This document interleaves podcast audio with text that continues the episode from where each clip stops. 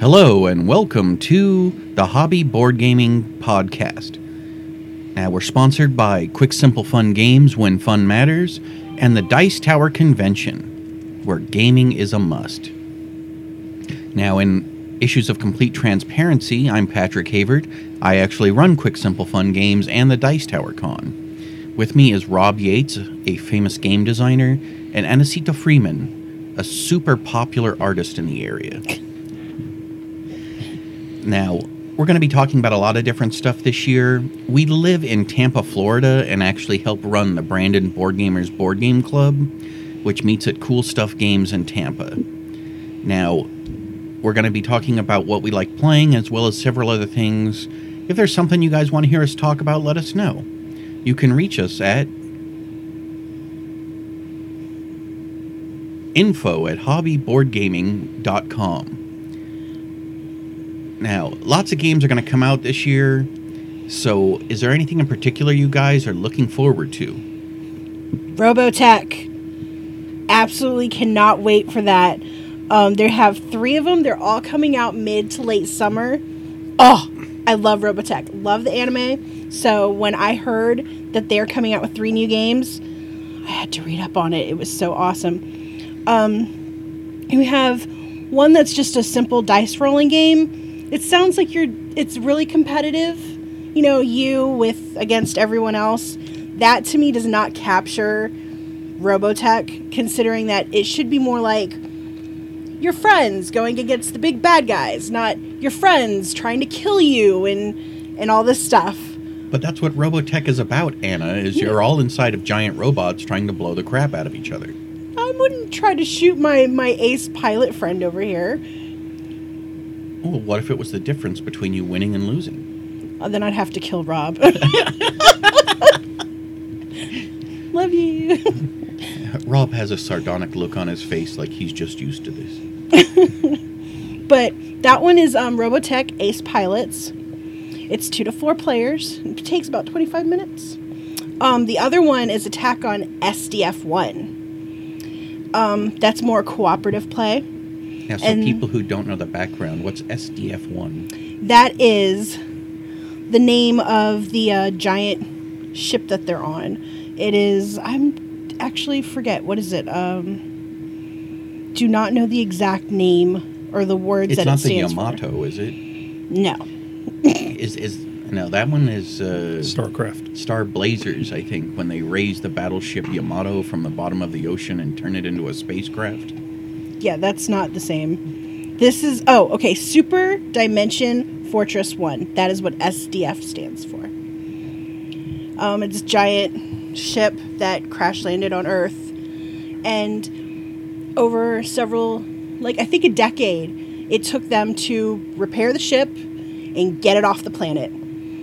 And And and weren't they being attacked, or Earth was being attacked, or something? No, they did not know that their ship was being looked for by the big bad guys, the Zentraedi attack force, which are these giant humanoid type beings um, that are out to get the SDF and all the technology.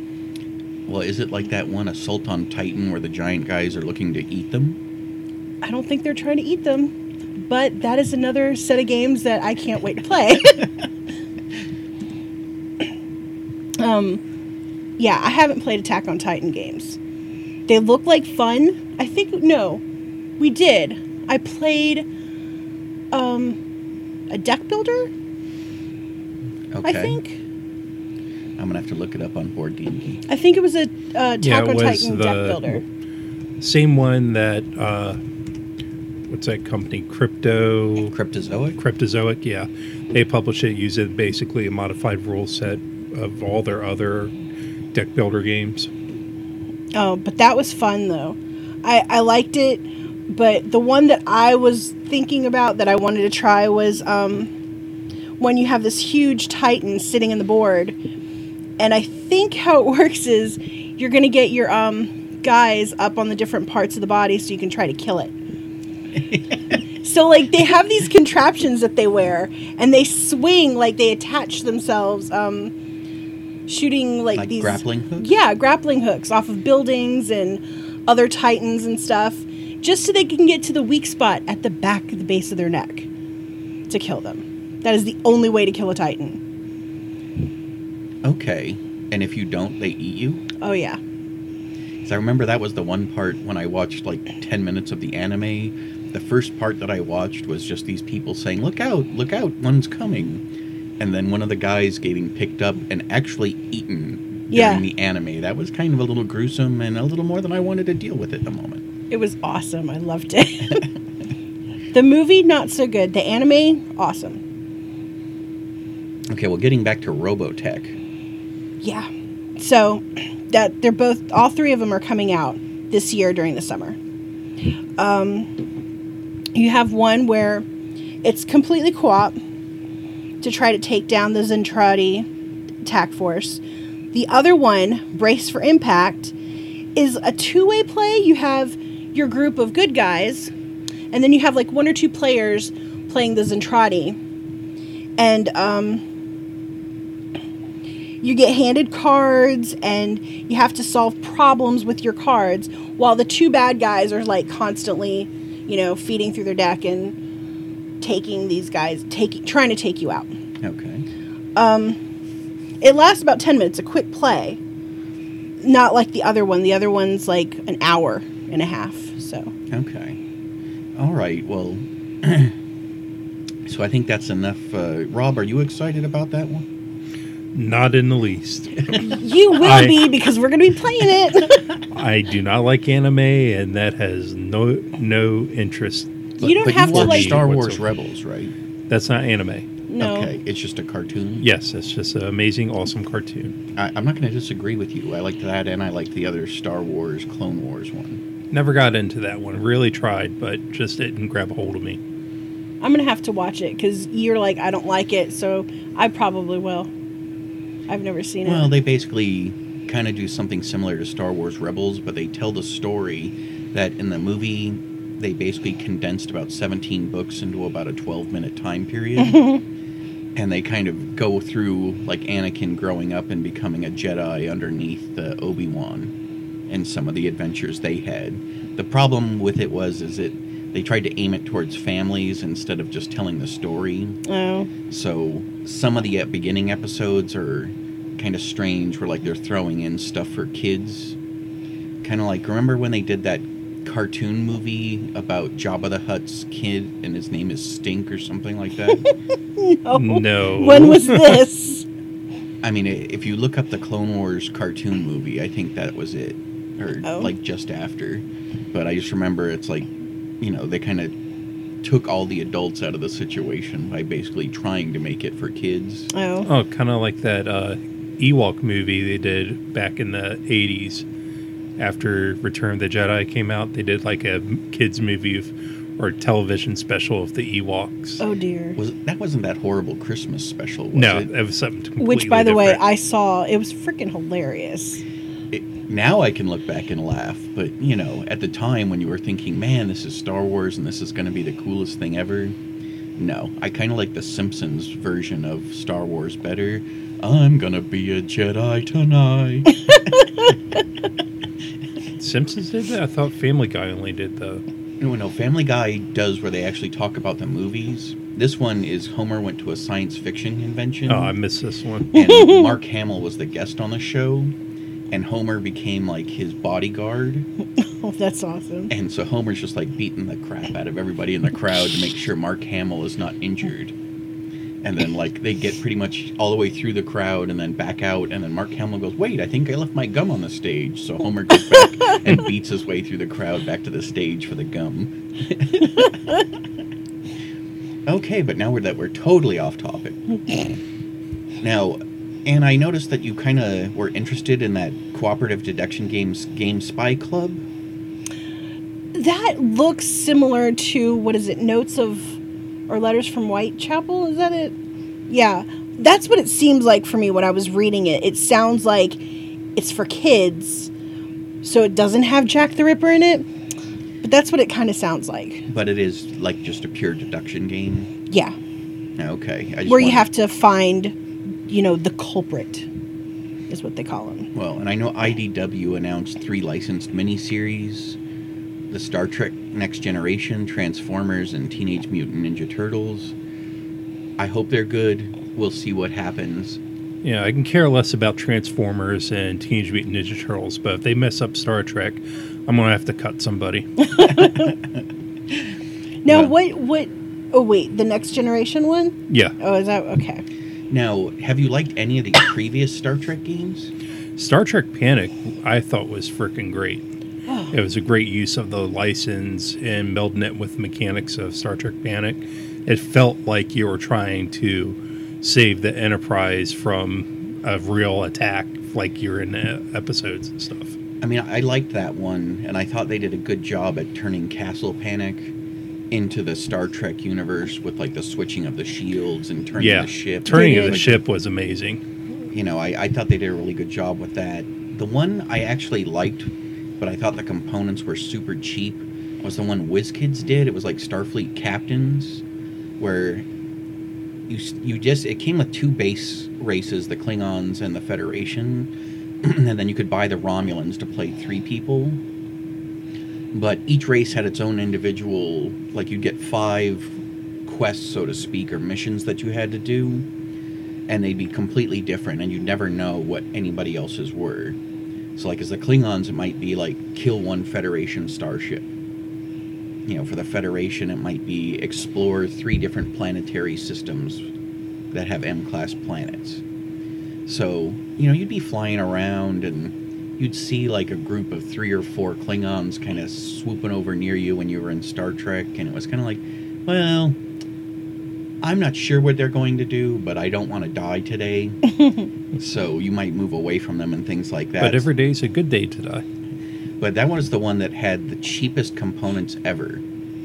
I mean, it kind of had like Clix quality spaceships, Uh-huh. which when you looked at them were pretty nice, but they broke constantly. Oh, And the cards they used was almost like worse than card stock you'd put in your printer at home. It was between kind of that cardstock and regular paper, and Hmm. super thin, and they were hexes, so you couldn't sleeve them. oh, that sucks. So basically, after playing it a couple of times, it's like certain cards started to get kind of warped, and they were the board that you played on. Oh, how So long ago was this? That might have been close to 10 years ago. Oh, I'd have to look up on Board Game Geek its exact date, which I'll do now. But that one, I thought they did a good job at making a Star Wars game. It was a long game. It was not short by any means, but because I love Star Trek and I love exploration games, for me, it, w- it was a good one.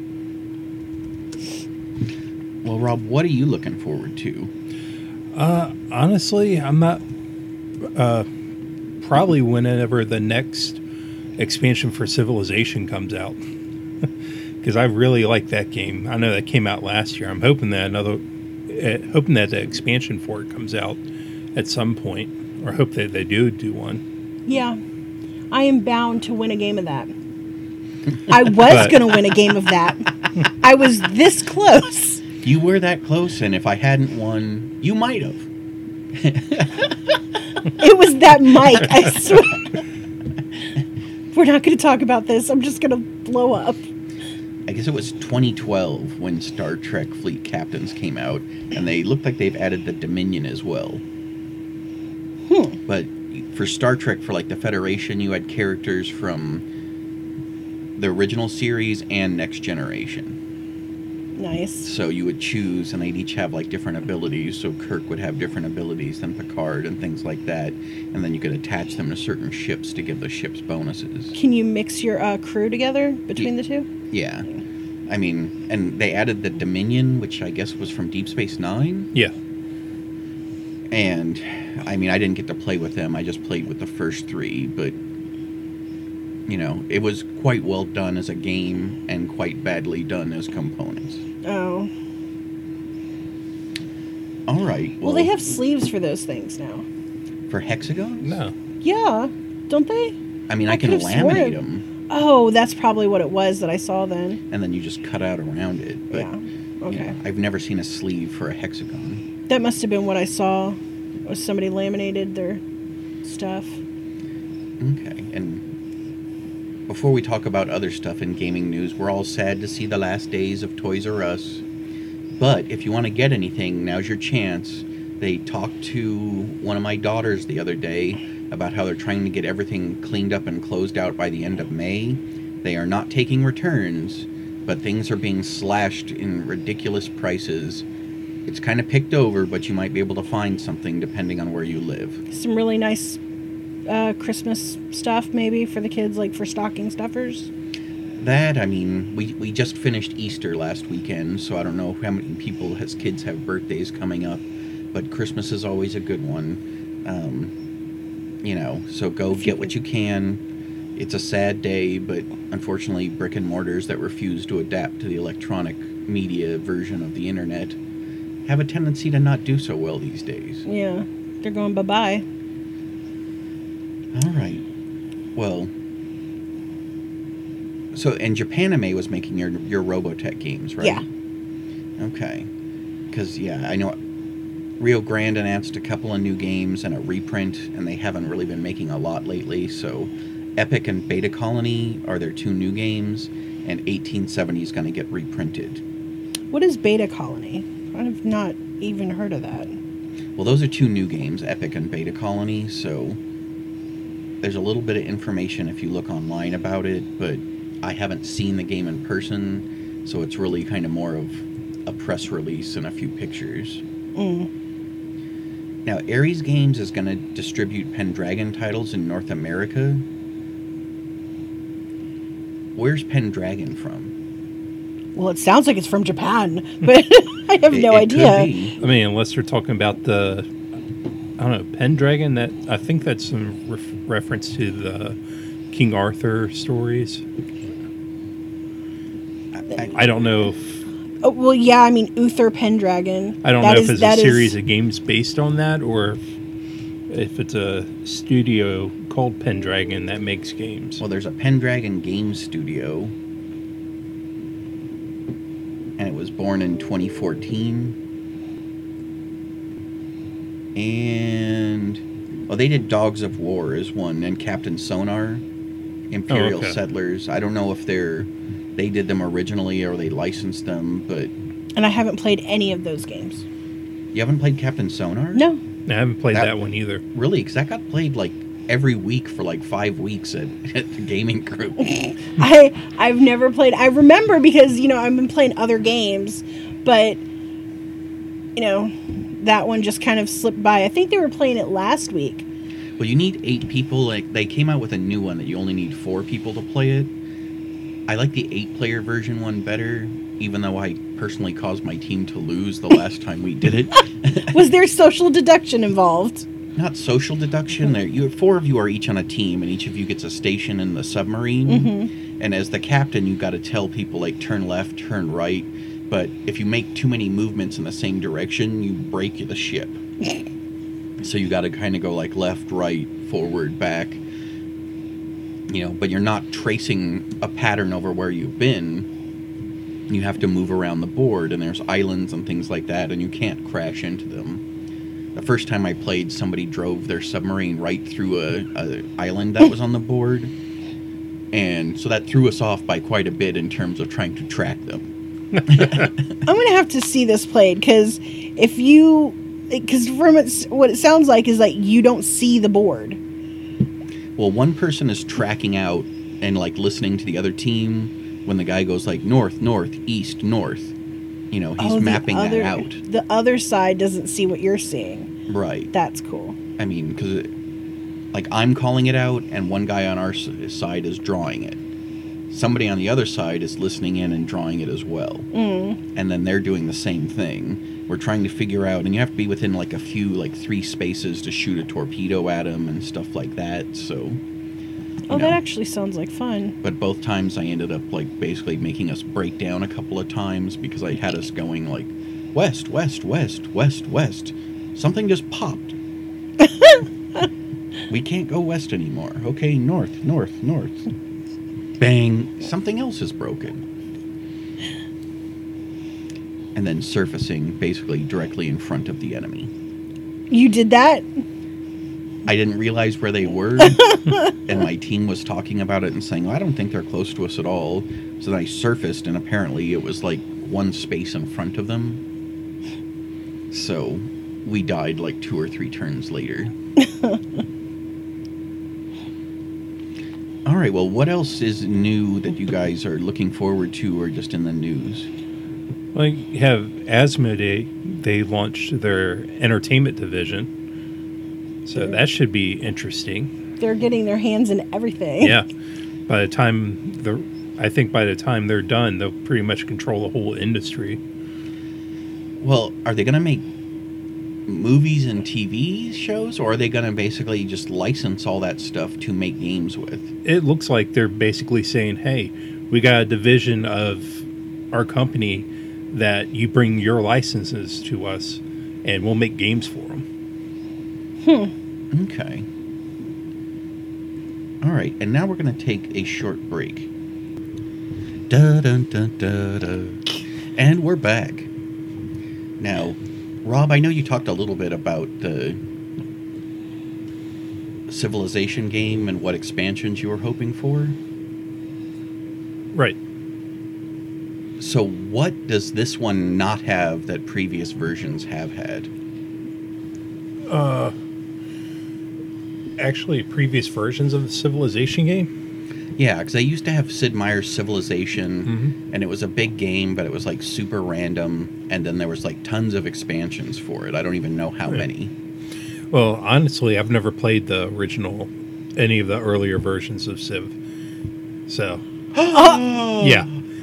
I've played tons on the PC and a bunch of the new board game that came out, but I've never played the Well, the new, others to compare. yeah, well, the new board game that came out is definitely much better than any of the other ones, because the other ones is kind of more like the video game where you just you're exploring and random things happen, and they could be like really good, or you can get wiped out. Ooh. You discover a new civilization that's tech level is higher than you and that is now angry and attacking. or you get a bunch of gold for free. Yay. It sounds like the PC version, pretty much. Well, that's why I think the first one was a little more true to that, but I think this newer one, besides being more streamlined, is actually just better in terms of gameplay. Well, yeah. I mean, the other one sounds Yeah. like you're playing against some random nothing, where you can actually play um, against other people. That sounds like this one is better for that. All right, well, there's a lot of stuff going on in Kickstarter. I don't know if anybody backed Batman. I. I. it it looked cool. I love Batman and all, but I can't see paying that much for a game. I admit I I argued with myself about it, but because they said they were only doing it on Kickstarter and that there would be no retail sales, mm-hmm. I kind of had to order one. It was absolutely ridiculous, but that company was kind of all in. I mean, where like they'd probably spent several hundred thousand dollars before they launched that Kickstarter. So if it had failed, they really would have been hosed. I don't think they thought. I don't think they think. Yeah, I don't think they thought they were going to fail because, it's I mean- Batman. well, yeah, one Batman. It's a huge Batman. IP. Plus, it was based off. I think the Conan, uh, Conan and Barbarian game that they had previously done. Well, did you play that with me when I played it? No, I haven't played it, but I mean, I heard good things about it.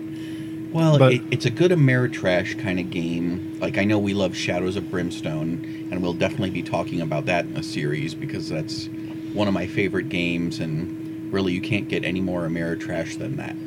I love it. But it was like that in terms of just running around being crazy as Conan and stuff like that. So, because the Batman one didn't sound like it, it sounded like it was a much more streamlined version and stuff of that. At least I hope so, because otherwise it's going to be a very strange game. you know, and what, just today, uh, Fireball Island launched? Yeah. I want to play that so bad. I remember, um, you know, when I was little and seeing that on TV and going, I want that. Can I have it? And my mom going, No, it's for boys. And me going, Well, then I want to be a boy because I want to play the game. Well, stuff like that and like the game Dark Tower when I was a kid, my family could just never afford stuff like that. So I had to hope that some other kid would get it so I could see it. But Matt from our group, Hutch, he had a copy of Fireball Island, I believe. I think he needed pieces for it, didn't he? I don't know. I just I remembered we played it once hmm. and it was kind of like almost impossible to hit somebody with a marble when you rolled them down the thing. You have to aim for the head. Well, but just a lot of times they have the pass that go down, Mm-hmm. and if you set yourself up in the right spot, it's like impossible for a stone to ever hit you. Oh, really? And I know at PAX Unplugged last year they had one of the prototypes out, and it looks like they fixed that so they can you can actually nail people with it. Awesome. I can't wait for you to get it because I'm going to play the hell out of that game. I've been wanting to play it since forever when the whole like, oh, let's retro game and find all these games from, you know, years ago. And when I found out that Matt had one, I was like, can you bring it to game night? And then he disappeared. I haven't seen him in forever. No, his wife, I I don't know, they're married or Oh. well, his significant other got a new job, so he basically has to take care of the kids on the weekend. So he basically has almost no free time. Duct tape and wall. I'm just saying. Okay, not everyone is a sociopath, Just but no, he also, if you don't know the Tampa area, he lives about an hour and a half with traffic away from where we play in Brandon. mm, Because he, we're basically in the southeast corner of the city, and he's in the northwest. yeah. So I understand him not wanting to drive out on like a Tuesday or a Thursday evening and spend several hours in his car to play like one game. Yeah. But he did have some cool games, and hopefully, I, I'm pretty sure we'll see him at the Dice Tower convention. Yeah. Speaking of which, if you haven't bought your tickets, there's not many left, so go ahead and get some. It is so much fun. I love going to Dice Tower. I really do. Eh, it's all right. Patrick is giving this this what the hell look. It's actually really cool. I have made so many friends just, you know, like I sent them messages on Facebook.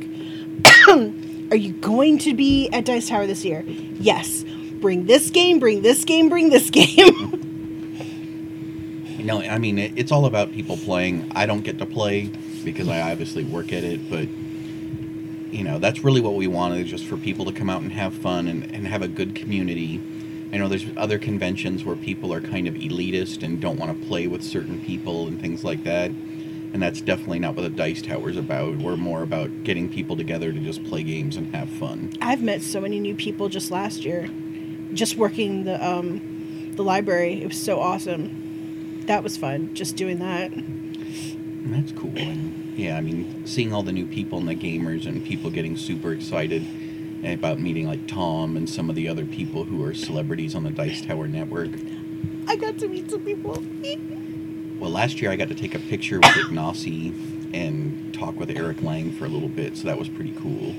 This year's guest is going to be Rob Daviau, so I really want to talk to him a little bit about legacy games. Legacy games. We need to play more of those. Yes, somebody needs to have a discussion with them about Seafall. Yes.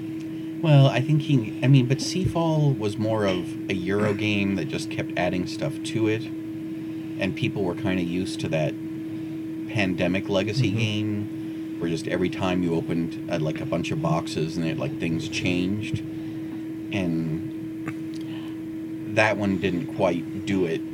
But it was faster pace than Seafall.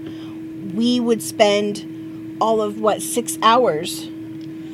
Yeah, No, we'd spend four- our whole Tuesday yeah, night. A whole Tuesday night with the one game, and most of it was just sitting there going flipping through the a book Yeah, and reading a passage, and them deciding A or B.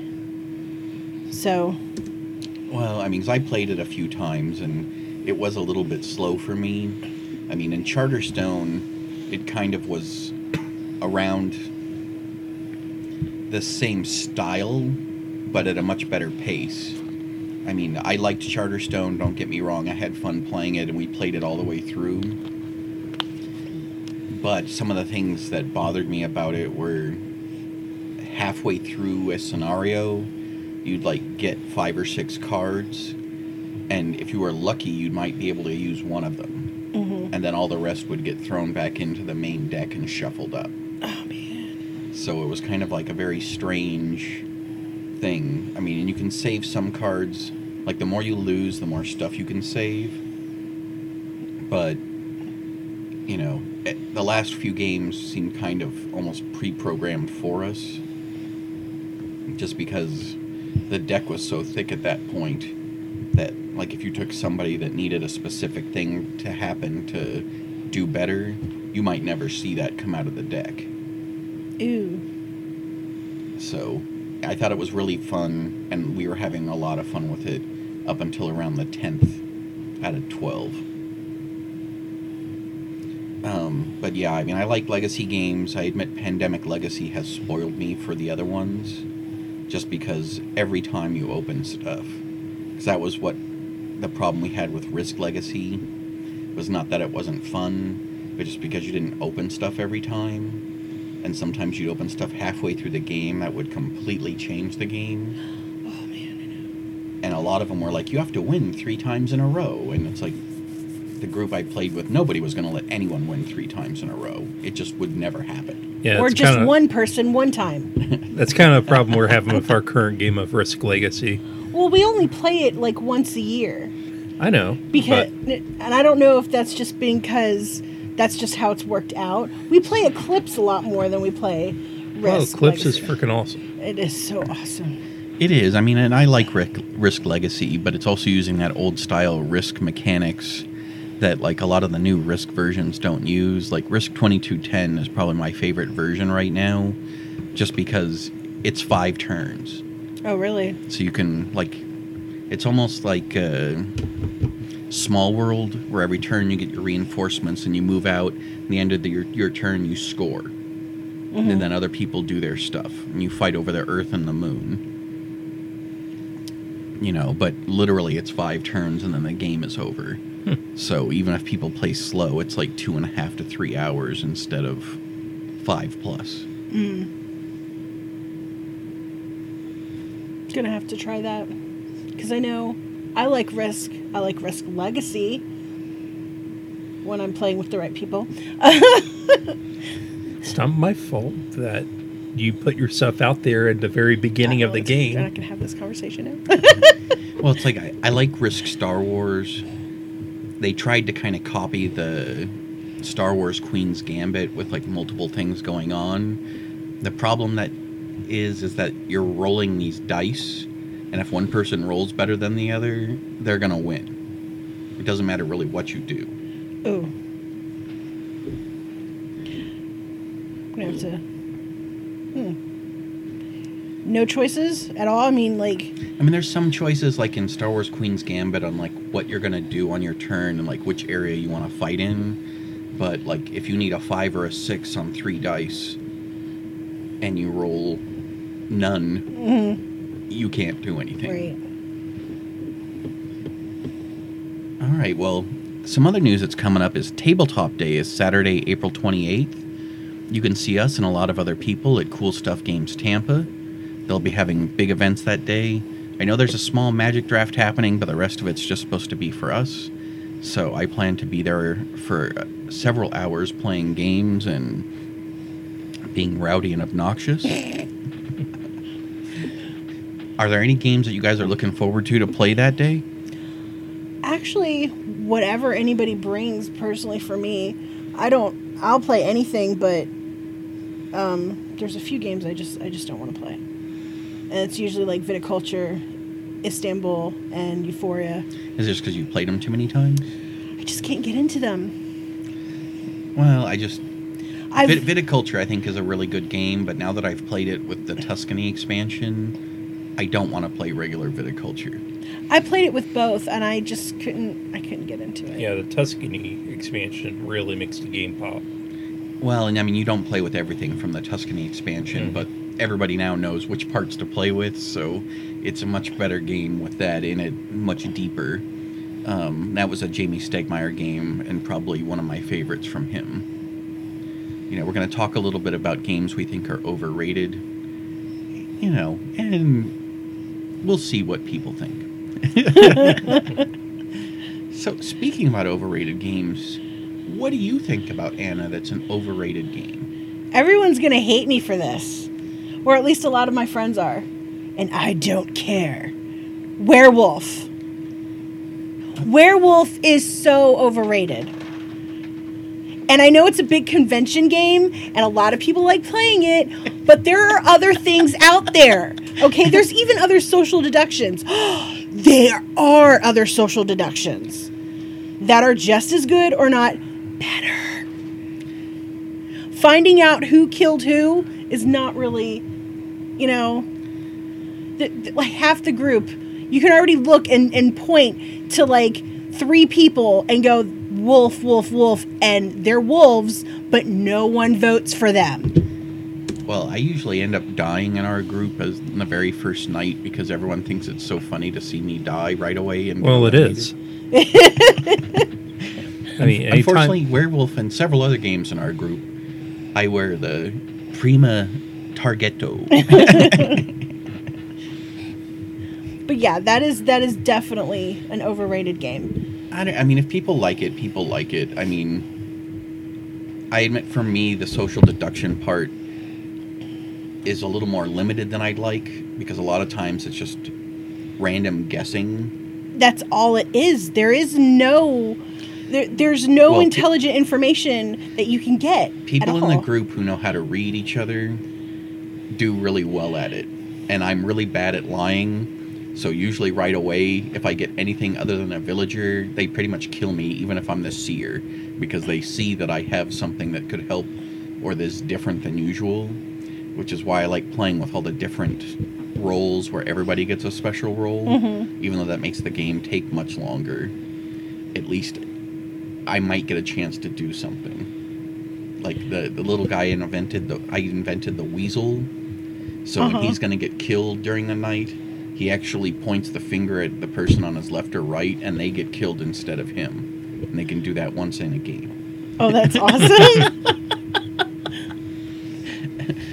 You know, but I mean, people have a lot of fun with it, and in our group, it's definitely huge. yeah. That's why I say it is overrated and they need to play something else. I would probably stay later. Usually if I'm staying late, I'll watch the game and I have fun watching it, but playing it, I get so much anxiety because I know that I'm always the third person to get voted in that night and I'm going to die because why not kill the third person nominated that night? It would be stupid not to. And I always am nominated. Well, but like I'll look around at people, Amber, and basically she'll instantly point the finger at me, and I'm dead. because when she tells people to vote, they all vote her way. Mhm. You know, Shadowhunters is almost the same thing. Ever since I started the random, let's just start shooting people, everybody copped an attitude because I wasn't playing the social deduction part of the game. You weren't playing the social deduction part of the game of Burke's Gambit either. It didn't matter. I was Dr. Kevorkian and I was role playing. Everybody that was sick had to die. But we didn't know who it was. I knew who they were. No, you- did you? Yes. No. Well, nobody's Every going to single believe one you. of them I looked at, I saw that they were the red guys. They were the ASS players, and I killed them. And That then when I said we I'm killing all the bad guys, we don't need to do anything. I've just killed all three of them. We just need to find whoever's infected. And for killing all the bad guys, I was then thrown out the airlock by my own crew. that was awesome. And that was the game that Rob designed. Just so everybody knows, and we're straight up about it. Oh, yeah. Okay, now I'm not biased when I say that this I will play no matter what time or day it is. If they're like, what social deduction game do you want to play? I'm going to say it. And it's not because it's his. It is so much fun. I've never laughed or never not laughed playing this game. Well, it's a lot of fun, and there's actually information you can get to play, which is why I like it so so much when I we play it. It's just every time we play it, no matter who I am, people say that I'm on the bad guys team, and they throw me out the airlock. The only person you can't trust when you're playing that game is Goat. Okay, I killed Goat right away. Yeah, I know. yeah, even even if he's on the same team as me, I'd have to kill him because you just can't trust the guy.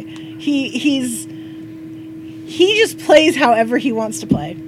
Well, I hope that he and Tom play Cosmic Encounter this year at the convention. Uh-huh. Because now almost every week he breaks that out and wants to play it before Werewolf starts. I haven't played that. Now you played to- it one time. Did I? Yeah, Oh, you liked the it. one I didn't. little discs. Yeah. Or, oh, okay, yes. And and you spend a lot of time arguing and negotiating with people about stuff. Right to get it. Yeah. And you know, Goat loves that part. Mhm. But yeah, that is that is my number one overrated game is Werewolf. What's your number one overrated game, Rob? Right now, probably has to be Gloomhaven. Because after we played it, I was kind of excited going into it. It's like, okay, let's see what all the hype's about. And I played it, and I was very meh after I finished playing it. I don't know if it was just because it wasn't quite was what I was expecting from a dungeon crawl. Because Well, well, I think that was a big part of it. Yeah. We're all used to the Ameritrash dungeon crawls and laughing and killing stuff and falling into pit traps. And this one was a lot more cerebral and planning out your deck and how your cards are going to get played and things like that. But not only that, I thought some of the compo- components were a little underwhelming for again being a dungeon crawler. I mean, if you look at the room tiles, they're basically just squares with, or rectangles with hexes on them, and that was basically it. There was no unique art for each different room. There was just different sizes of the squares. That was pretty much it. I mean, there is, but I just, I mean, even with Descent, a lot of times there might be different art for the room, but it just might be the shading of purple that's on Mhm. it rather than like individual stuff. I mean, even Shadows of Brimstone has a lot of rooms that look pretty much exactly the same. Yeah, but at least I mean, all the rooms aren't square. There's actually some character Well, to there the were, there were a few that weren't squares that were, what I guess like uh, boomerang shaped like corridors and stuff. But yeah, I mean, the more I think about it, the more I liked it.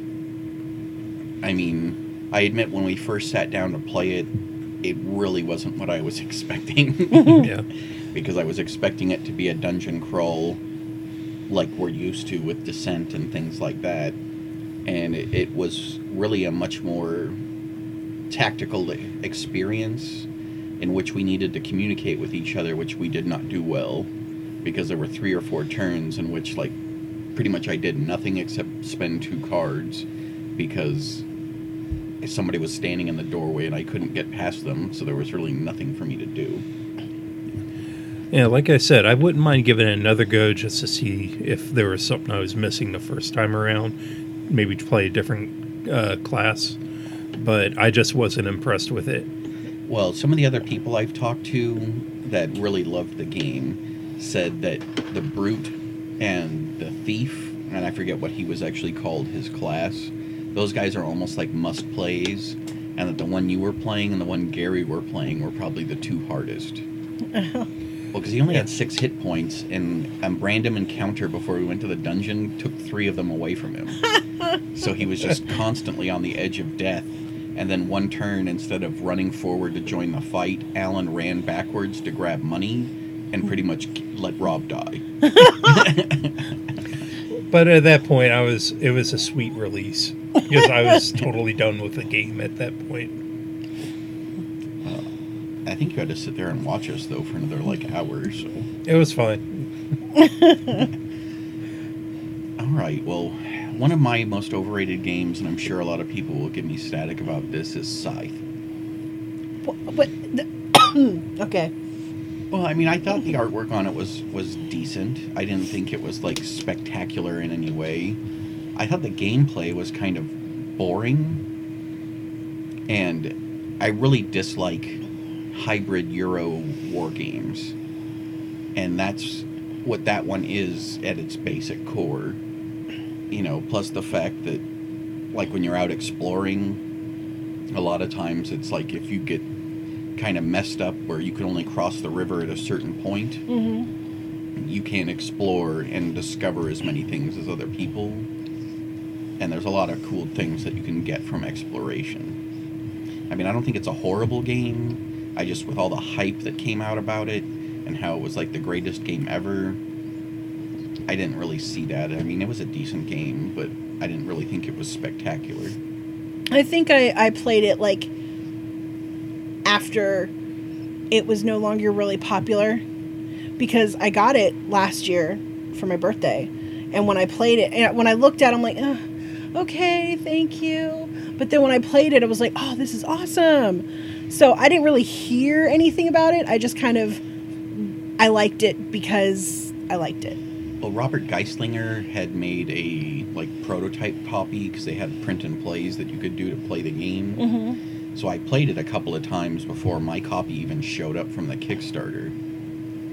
You know, and it just, like I said, not that I think it's bad or anything. Yeah.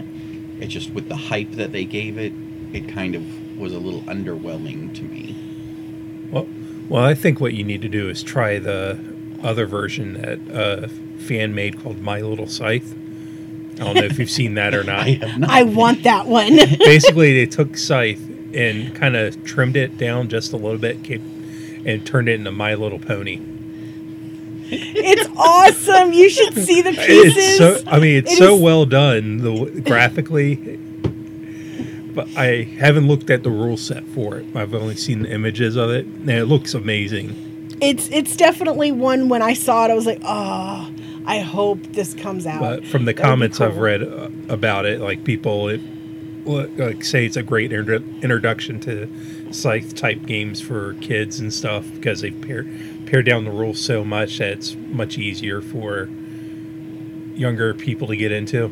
Well, I'll have to look up what this is and see if I can print out some of the stuff for it. But, Oh, definitely have to use the little, the little uh, toy ponies.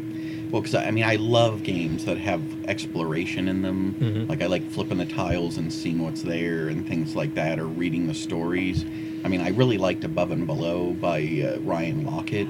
I Red like Raven that. Games. Yeah, I really that's a game I haven't played nearly enough. Well, I've played it like 20 times now, and the problem is, is all, when you start playing it a lot, is you'll get the same Right. Answers. So I bought like the extra book for it. I bought Near and Far, but I haven't gotten to play it yet. People said it's not really the same as Above and Below. It's it's like a completely different game. Yeah, I haven't played it either.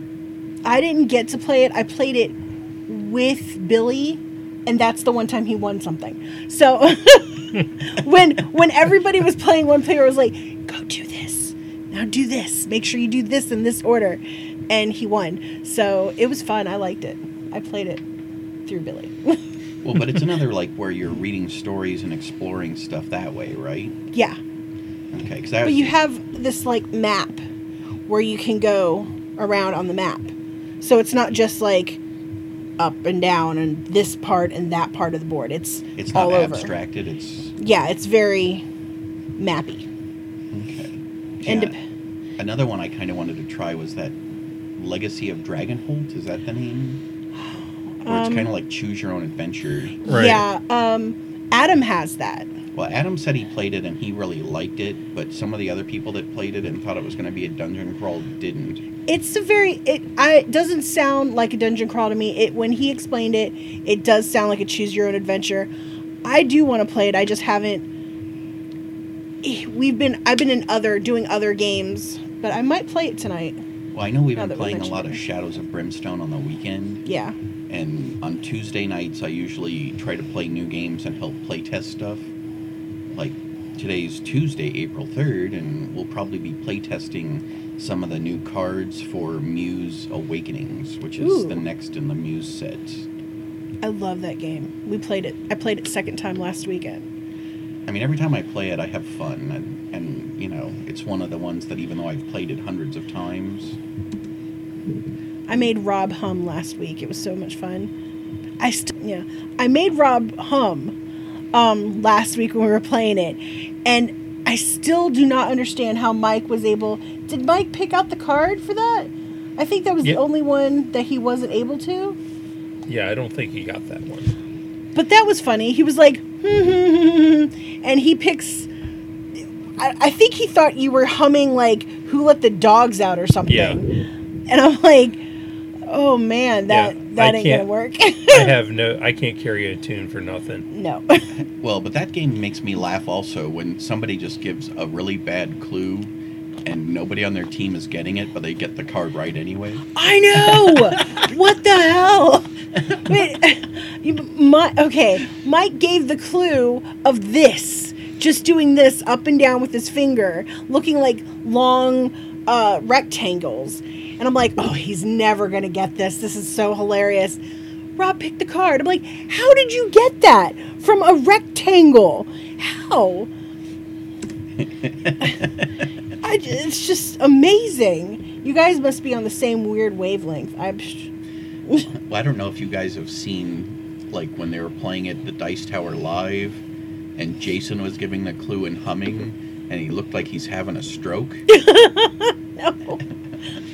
So he's like humming and like getting super intense about it, and it's like nobody knew what he was doing. Nobody knew what song it was, and he's all afterwards. It was really obvious. It was "Run to the Hills" by Iron Maiden. and the looks that his team gave him pretty much let them know that that was definitely not the song they thought it was. Um. Yeah, I'm gonna. I want to play test that tonight. Are you having? Are the clues like that you have to give harder? With Well, we put point systems with it, so the harder clues are worth more points. oh, because when I was reading the cards, it's like non-fictional ch- piece of furniture, non-fictional character, non-fictional whatever, and it's like I would like to see something that is more fictional, something a little bit more involved than Well, the fictional, the problem is, is like you can say it's a turkey wearing a hat book. You know, because it's fictional, yeah. so unless we can say, you know, drawn from a piece of literature or something like that, because that was the first thing we noticed when we were playtesting it to begin with, is that if we didn't say non fictional, that people would say whatever they wanted. Oh. and kind of you know it wouldn't be cheating but it was kind of just kind of taking it not playing the game with the spirit it was intended Oh, I hate those people. They ruin everything. now did you guys look up the possible extra life 24 hour gaming I've looked up some information on it. I gotta dig a little deeper to find out like if we can run it anytime or if it's a certain time during the year that it happens. I But yeah, it's something I definitely would like to get going. well i mean we could do it for something other than extra life and just raise it for like the J- st joseph children's Right. hospital yeah, Well, you don't have to do it during that day. I mean, you could do it during that Yeah. day, but like you could do it at any time. I don't see why. Yeah, I know. all right well everybody thanks for tuning in today uh, we'll see you in a couple of weeks and this has been the hobby board gaming podcast with anna rob and patrick have a great night Bye. Okay, folks, so we're going to talk a little bit about what we've been playing recently. So, Rob, what game have you played recently that you've been enjoying? Uh, just finally got around to playing Stone Age with the expansion for it, and I really like that one. The expansion on that added j- just enough to where it didn't really add any complexity to the game, Uh, but added enough new stuff to make you get some more interesting decisions, a little more depth to what was already there. I agree. I mean, I that was my first time playing the expansion for it. I mean, I always loved Stone Age as just like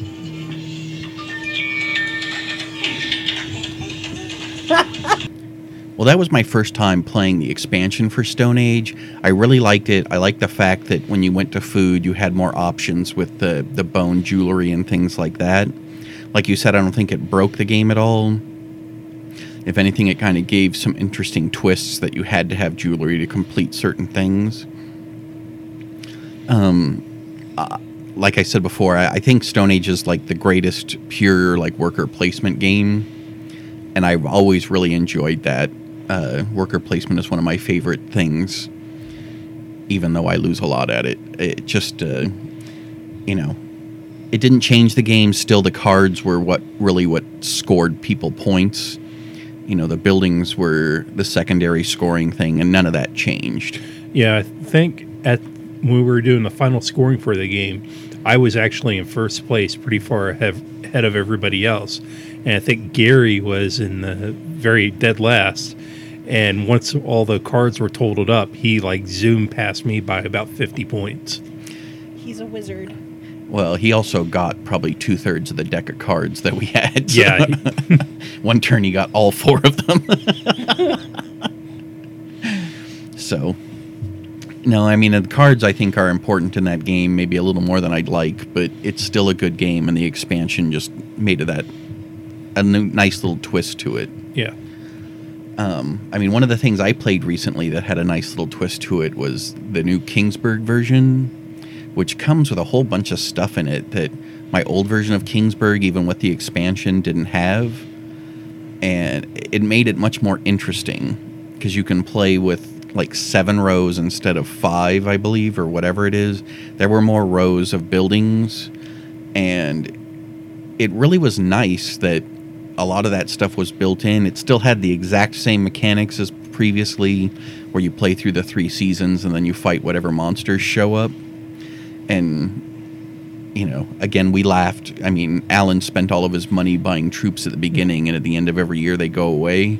And the last couple of turns, he's, I don't need to do that. And then giant monsters would show up, and he'd be the only one that would lose. So that made me laugh pretty hard. Well, I've never played Kingsburg, but now that you mentioned giant monsters and having to buy troops to fend them off, I think I'm gonna have to try this one out. at the end of every year you fight monsters and like there's five years and the monsters gradually get tougher so at first you might be fighting like goblins or skeletons but Oh, okay. by like the fifth year i think we were fighting demons You said giant monsters. I was thinking like kaiju or something like that. no to i bring mean out it- my mech and we're, we're back in the middle ages so you know it's not exactly like if a kaiju showed up we'd do anything other than be eaten by it well what else have you guys played that's been good I like Eclipse. I don't know how many people like Eclipse or have played it, but I absolutely love it because you have that explore exploration. Um, there's some combat in there. what's a 4x classic Yeah. Now you will get screwed if you pull the wrong tiles and place them down because there's been a few games where um, several people that I've played with have just pulled blank nothingness around them, and so they can't explore, they can't get resources or anything. They're pretty much stuck. Um, I've never had that problem. I have always found something, and I have always ended up in the middle with combat. So, Well, I, I've played it a few times, and the first time I played, one of the guys that we played with, Dr. John, got screwed that way. But he ended up building up his technology. So when we got to the last turns of the game, his ships came out and just started blowing the hell out of everybody else's, and he won the game super easily. I mean, he almost had twice as many points as the person who finished in second. nice. And it was really just because he would show up with a small ship and somebody would have like two medium sized ships, and his one ship would blow both of those away. So that made me laugh pretty hard and made me realize that expanding and getting the resources may not be as important as getting your tech levels up. Also, we played with um like we played with the expansions. Mike bought it off Kickstarter, and he bought all the expansions. So um, every time we play it, we add a new piece of the expansions and everything. I think I found my race. They're way overpowered, and that's why I like them. you can um So you're a racist. they can buy. You can you can get. So one what you're saying ship. is your race is superior to all others? Oh, it definitely is. Yes. I don't care how that sounds. it's it's really cool. Um, each race does have its own special little thing about it. Mine is that all the resources are the same resource. I don't have like three different ones. Um, and I can take my ships and combine two to create one larger ship. So if I was to build the biggest ship and just go for that one, I can break it down into a bunch of little ones. And that's how I won. Did I win that game at Dice Tower last year? No, Squirrel won that. But I beat the crap out of Squirrel though before he won. so that is what I remember. And that's the part everyone remembers is beating the crap out of Squirrel. I mean, he was like, I'm going into your territory. And I'm like, oh, okay, come on in. I only have two ships. And and then they exploded and, and just, just destroyed his military. and um, but yet he still won. yeah, well, I got to beat the crap out of him before that happened. So yeah, I. I totally saw where that game was going early on. So I was like, you know, let's be friends, Squirrel. I want to attack you, and I'll I'll just watch your flank. I'll make sure nobody comes in over here. Yeah, he was like out for blood. I was I was trying to keep to my spot. I wasn't going to attack anyone or anything. I just wanted to work on my one little thing, but he wanted to start rolling over people. And I wasn't going to let him into my space. So, Well, we've been playing quite a few different games recently. I mean, I know we've played Shadows of Brimstone. Anna is quitting the group because her character stinks and is constantly insane. it's horrible. I don't get to do anything. I get to stand there and go and then, you know, hover over in the corner rocking back and forth. You share in the loot we all get, even though you're insane. but I don't get to do anything. I literally fell asleep. Both times we were playing, I was like, It's not our fault you chose the worst character and then didn't do anything to make it better. I think the Indian can work though. If I have the bow, the Indian will be awesome. Well, you also need to roll better because Oh, God, all those rolls. permanent sanity losses, you and Rob really that hurt you guys a lot. That was really bad. I don't know how. that Actually, I've recovered pretty well from that. Have you? Because I know you had like Yeah. eight sanity when we started yeah, the I'm last back session. up to like 13 now, I think. My character's dead. I don't care. Well, because when I roll, when you go up in level, you roll 2d6 and it gives you your possibilities of what you can do besides picking a new trait. And every single time I've rolled, so I get a d6 worth of like bonuses to either my sanity or my health. I've pretty much been taking them all to sanity because we lose so much permanent sanity in that game. I, I- And if, if you don't know about it, Shadows of Brimstone is the Old West meets Cthulhu. And I know it sounds strange and it's funny and it's very Ameritrash, but we laugh. Right now, my character has a barbed tail and voices that constantly play in his head. Don't you still have that chest portal? Yeah, my character Yeah. has a chest portal where stuff can come out of during the middle of a fight. Now, by stuff, he means more monsters. and apparently, other players uh, in the group have an issue with this. We don't we don't like it. Everybody else got rid of theirs. Rob wears his as a badge of honor. My character gets bonuses for each mutation he has. I, why do I want to get rid of it? because monsters can come out and kill you. They literally come out of your chest. Is that is there like a chance for that, or is it like Well, if we roll what like an 11 or a 12 on, oh, On the, the hold back the darkness. Yeah. Yeah. which we have to do every single turn. The fact that we haven't ever had that happen to date, it's it, amazing? it is, especially considering that we've had to roll probably like 40 or 50 of those each day Mhm. we've played. Yeah. I it I think what I ended up being bored with the game the most is going into town. And I that was my fault because I didn't decide to go to the gambling hall. I wanted to get I wanted to fix myself up first before I walked through those doors. And you guys were like, "Let's go gambling right now." And Well, going into the gambling hall, if somebody goes in and we play that whatever little Satan game, everybody else that's in there gets money. Yeah. So, I mean, at one point, I think one time we visited the town and we gambled for three days, and I left with $2,500 more than I went to town with and bought three things. We were in there for two hours. It was longer than that. I mean, it was it was too long, but you know, I did get like three artifacts. That should just be a game unto itself. Like you don't even. Plus, I got do the corruption and mutated. Yeah. See, and, and that that was all Rob's fault because he keeps saying he needs more mutations. What did I do? Mutations are awesome. but Gary almost died of his mutations if I hadn't given him that card last time. Oh, he would have died. Yeah, Yeah. I remember that. And it would have been hilarious. That would it would have happened. That would have been funny too. But if you can always use a grit to re-roll, so you might not. No, he did re-roll with the grit. and he failed.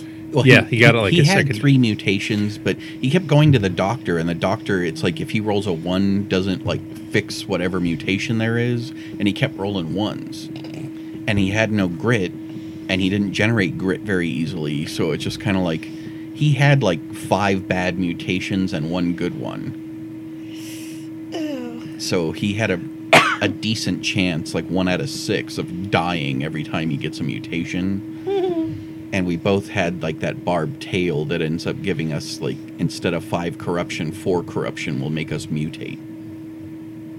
But doesn't it add like damage or something? Well, it, it gives you plus one combat, so I get to roll one extra die in close combat. But that's what I was saying is my guy can shoot three times, which is pretty good. But in close combat, I have like seven attacks now. Ooh, that's good. So I get like three base. I, then I have two weapons, one for each hand that each add one, and then my barbed tail adds one. And I think there's one other item I have that like just gives me a free extra one. So it's kind of like if I'm standing next to somebody, it's stupid for me to shoot. What I really like about Shadows of Brimstone is the miniatures. I love them. They're so awesome looking. And you have it for all the monsters. Except for the corpse pile, they need to add a, bi- a pile of zombies. Well, I actually have a corpse pile from when I used to play Warhammer Fantasy. Uh-huh. It won't be on a circular disc, it'll be on a square Yeah. because I had a vampire counts army and they had corpse piles. Oh, So I have a couple of those, and they're actually fully painted and flocked because I used to play in the tournaments for it. But uh, yeah, I mean, not everything had a miniature, but most of the stuff does. And because I kickstarted it at like the ultra super level, yeah. and then I just got an email yesterday or the day before about the next block of stuff coming out. Because I guess the blasted wastes and one other thing are coming out. So I got an email saying, make sure you give us your address and pay for shipping. That's awesome. Because that game is is just, I love the miniatures and the art for it and everything. It's really cool. Well, I mean, I like playing the game a lot. I think one of its issues is the downtime when like you go to town. Yeah. Just because, I mean, especially when we're playing with six people. I mean, That took forever. two to three hours in town when you have like seven hours to play is kind of horrible, Mm-hmm. you know. But I did have funny stuff and get lots of money from it. well, because that was one of the things that bothered me was that we'd like fight all those monsters, and I'd come out of the cavern after like almost being killed, and have like three hundred dollars, some dark stone which would probably mutate me, and then like every time I get an artifact, it's one that just says can cancel the next mutation that you get. So even though I had like six artifacts, all they really did was when I rolled a bad mutation, made me throw it away. Yeah. You know, but in town, I actually made way more money for a lot less risk, just gambling. There are house rules that they've decided to add. Well, they say they're house rules, but they do have some some new stuff out there that says you can change it, add these rules, make it better, harder, easier, whatever. Well, it's getting harder just because Alan's now level four or five. I know he's like one or two levels higher Yeah. than everybody else. So because of that, now the next time we play, we'll be fighting on the brutal side. Nice. Nice. And the last time we played was what like two of the monsters would have Elites. elite status, Yeah. which makes them much tougher. And some of those monsters, I just They're hard as they're they're just themselves. well, just a regular monster would be like ridiculous and probably kill most of us. But Yeah, was it? The Void Sorcerer, I think it was, was just insane. Was he the one that was like teleporting around and every time he like moved through a Yeah. character did like three points of damage to Yeah. them? Yeah. And, and they like always ambushed us and started in the middle of the parties. They'd just be teleporting around like smashing everybody. I just remember that because that one time I was in between both of them and was the only person who didn't get hit by it. But they like knocked like two or three party members unconscious just by basically moving. Ugh. You know but i mean i think it's a really fun game. I mean it's total ameritrash and it's like half role playing half dungeon crawl all fun. Yeah, if you don't like rolling dice though, and don't have any luck at it, I probably wouldn't play it. yeah if you're a euro player you would hate it. I mean there's other stuff i would recommend like gloomhaven. A lot of euro players i know like gloomhaven simply because it is more like a euro game that's cooperative than it is like a dungeon crawl Oh, there's one other game that I really like, Junk Art. I don't know. Have you played that? no i mean i have a copy of it around here somewhere but It's full dexterity, but it is so much fun, and there's several different ways to play because they co- it comes with a book, and your whole thing is is that you are. Is this better? Okay, so the whole thing is is that you're um going from town to town, displaying your sculptures that you're creating. And there's different rules for each city that you're going to. So you're doing different things and you're playing against people. Sometimes you're trying to screw up your opponent's stuff or you're giving them harder objects to place on top of their sculpture that would probably make it fall. Other times you're just trying to like do um, a speed build, trying to build as high as you can, as fast as you can, get rid of your cards before everyone else so it can't play theirs. But it's really fun. I've seen other people play it. It's fun to watch and it's fun to play. I found it um, last year's Dice Tower that I wanted to buy so bad. I still do. No, I mean maybe I'll bring it tonight for gaming, but I just I've never gotten to play it, so somebody would have to teach it. Oh, it's really easy to learn. All right. I mean, anything else interesting you guys have played recently? Not that I can think of. Nope. Well, what did you guys play last week? You played Uh, we played uh, Yokohama. Yeah, we played that and Castles of Burgundy, wasn't it? Castle- Castles of Burgundy yeah. with a new player. that's right. Yokohama was the week before. Yeah. Was the new player Billy's wife? No. that Sh- Her name is Val, I think it was. yeah, it was Val. Billy's wife's name is Shannon. And she had never played anything, any of the hobby type games. She was looking forward to Monopoly. When we pulled this out, she was a little intimidated, but she came in second. So Yeah. Well, did she have fun and, Yeah. and Yes. hang around, or did she leave as soon as the game was over? no, she she, she played um, Celestia right after that. yeah, we figured after that we get A something light nice game. and light. Yeah, I know that's for a long time. I used Transamerica as my game to teach people that were like new to the hobby, Mhm. but it's almost impossible to get people to play that who are in the hobby now. Hmm. So there's other stuff like Splendor or uh, what's the new Splendor? Century Spice Road. Yeah, I kind of like that. I mean, it's a decent game. I mean, I you know, it's not mind altering, but it's easy enough for people to grok and be able to play even if they haven't played a lot of those kinds of games before. We should have introduced her to something much lighter, but I think Celestia kind of Well, I offered, and she was like, "No, I'm cool. I'll give that a try." And I'm like, "Okay." Well, I hope she shows up again tonight. Me too. She was really fun. Enjoyed playing with her. She didn't seem like she was lost or anything. She picked it up real fast. She had a few questions, but she didn't she did not get frustrated, which is a good thing because people that just come into the hobby or to try to play one of the hobby board games, they can easily get frustrated.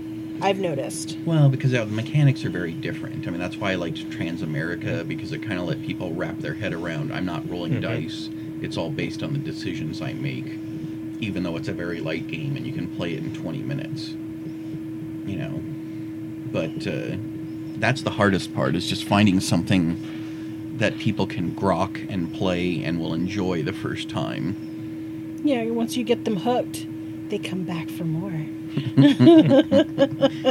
like a drug dealer.